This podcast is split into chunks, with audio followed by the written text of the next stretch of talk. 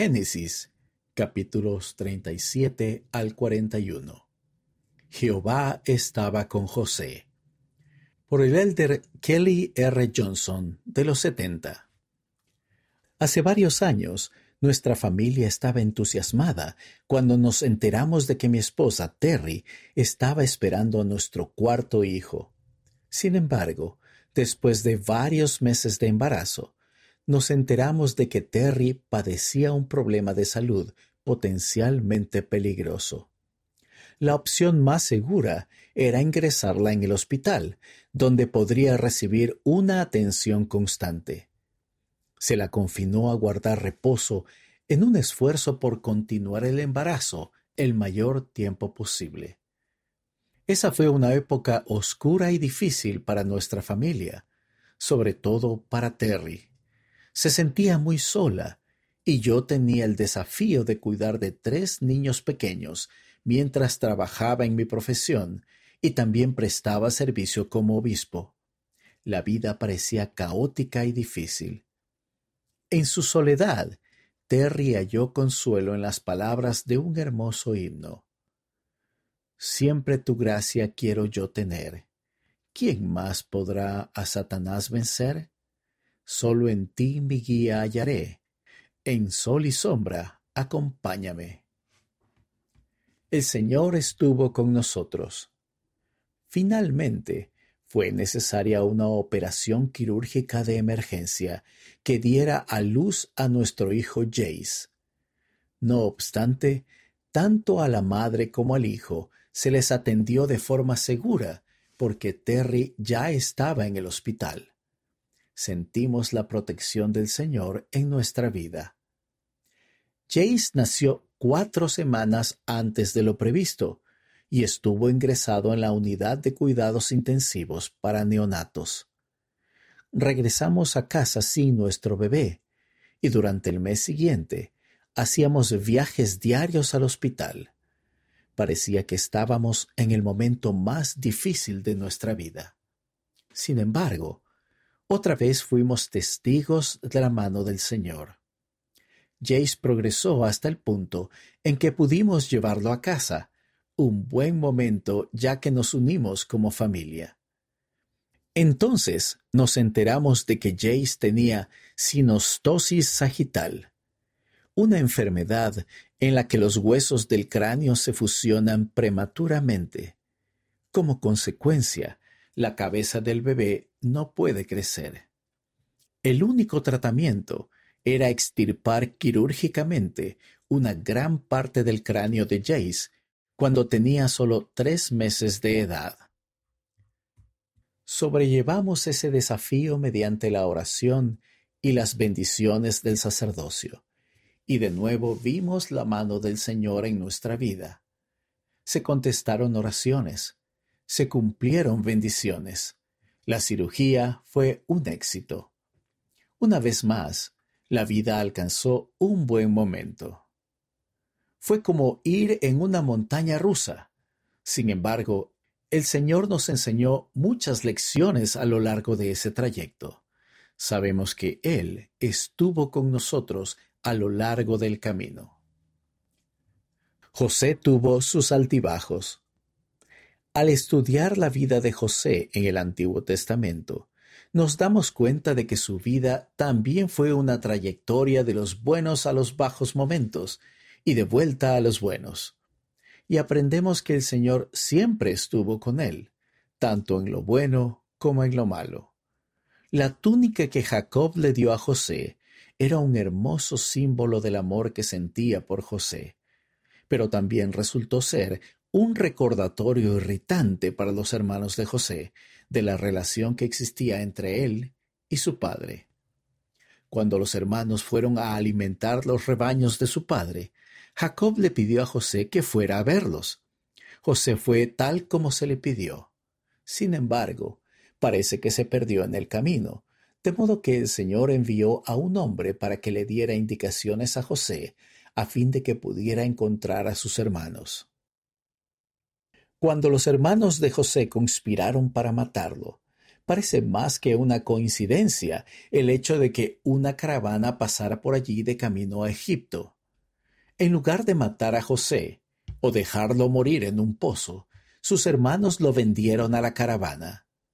La guía del Señor volvió a ser evidente cuando la caravana vendió a José a Potifar, un capitán de la guardia de Faraón. Aún como siervo, José convirtió cada experiencia en algo bueno.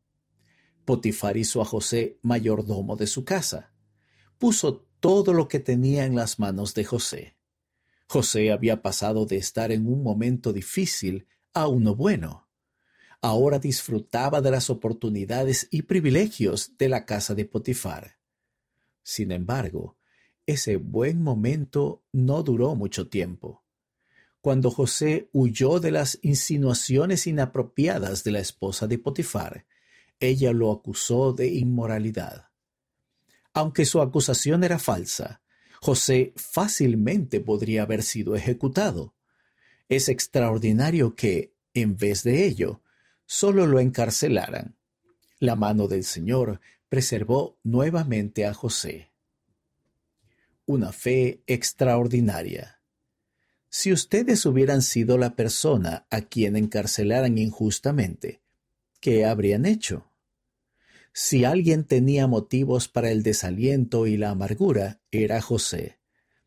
El cambio drástico de pasar de un buen momento a uno difícil podría haberle hecho pensar fácilmente, ¿de qué sirve tratar de servir a Dios?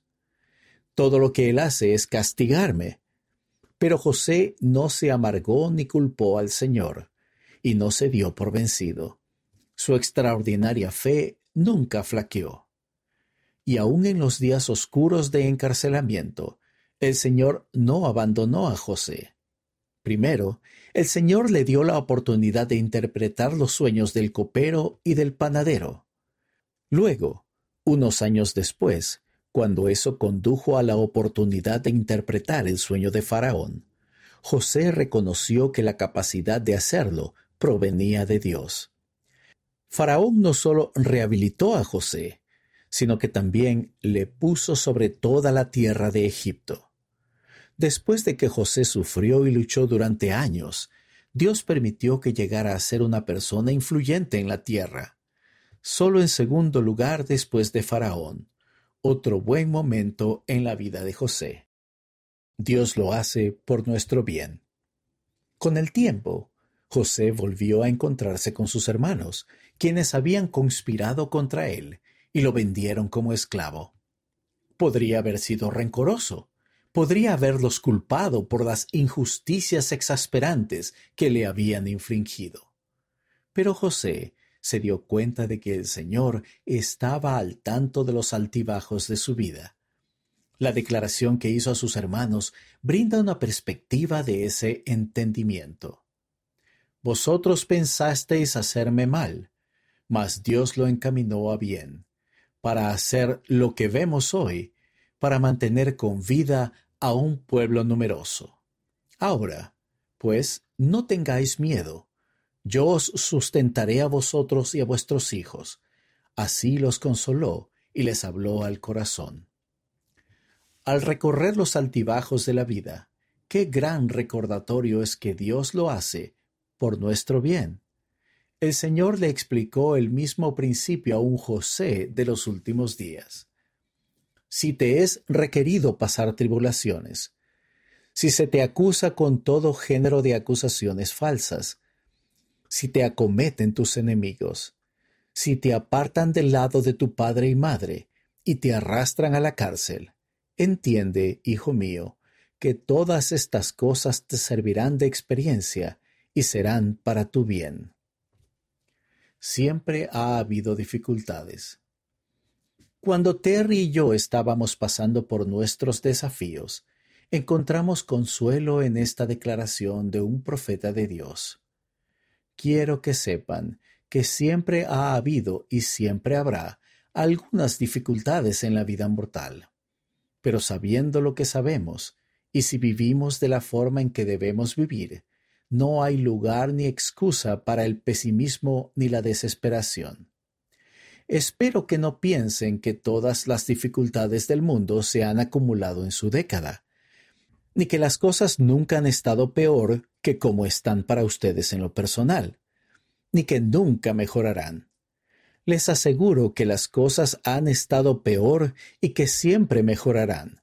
Siempre lo hacen, especialmente cuando vivimos y amamos el Evangelio de Jesucristo y permitimos que florezca en nuestra vida. De la historia de José y de los desafortunados acontecimientos del mundo que nos rodea, es fácil ver que a las personas buenas les suceden cosas malas. Vivir con rectitud no significa que vayamos a evitar los desafíos y la tristeza en nuestra vida. Sin embargo, así como el Señor estuvo con José en su adversidad, Él estará con nosotros. Inevitablemente las pruebas llegarán. Pero si pasamos por ellas con la determinación de escucharlo, el Señor nos guiará e inspirará, tal como lo hizo con José. Los altibajos de la vida. A medida que aprendemos acerca de José, a continuación figuran otros pasajes de las Escrituras que brindan consuelo y perspectiva acerca de los altibajos de la vida. Para los que aman a Dios, todas las cosas obrarán juntamente para su bien. Romanos capítulo ocho, versículo veintiocho. Quienes pongan su confianza en Dios serán sostenidos en sus tribulaciones y sus dificultades y aflicciones, y serán enaltecidos en el postrer día. Alma capítulo treinta y seis, versículo tres. Escudriñad diligentemente, orad siempre, sed creyentes, y todas las cosas obrarán juntamente para vuestro bien, si andáis en la rectitud y recordáis el convenio que habéis hecho el uno con el otro. Doctrina y Convenios, sección noventa, versículo veinticuatro. Por tanto, consuélense vuestros corazones, porque todas las cosas obrarán juntamente para el bien de los que andan en rectitud. Doctrina y Convenios, sección cien, versículo quince.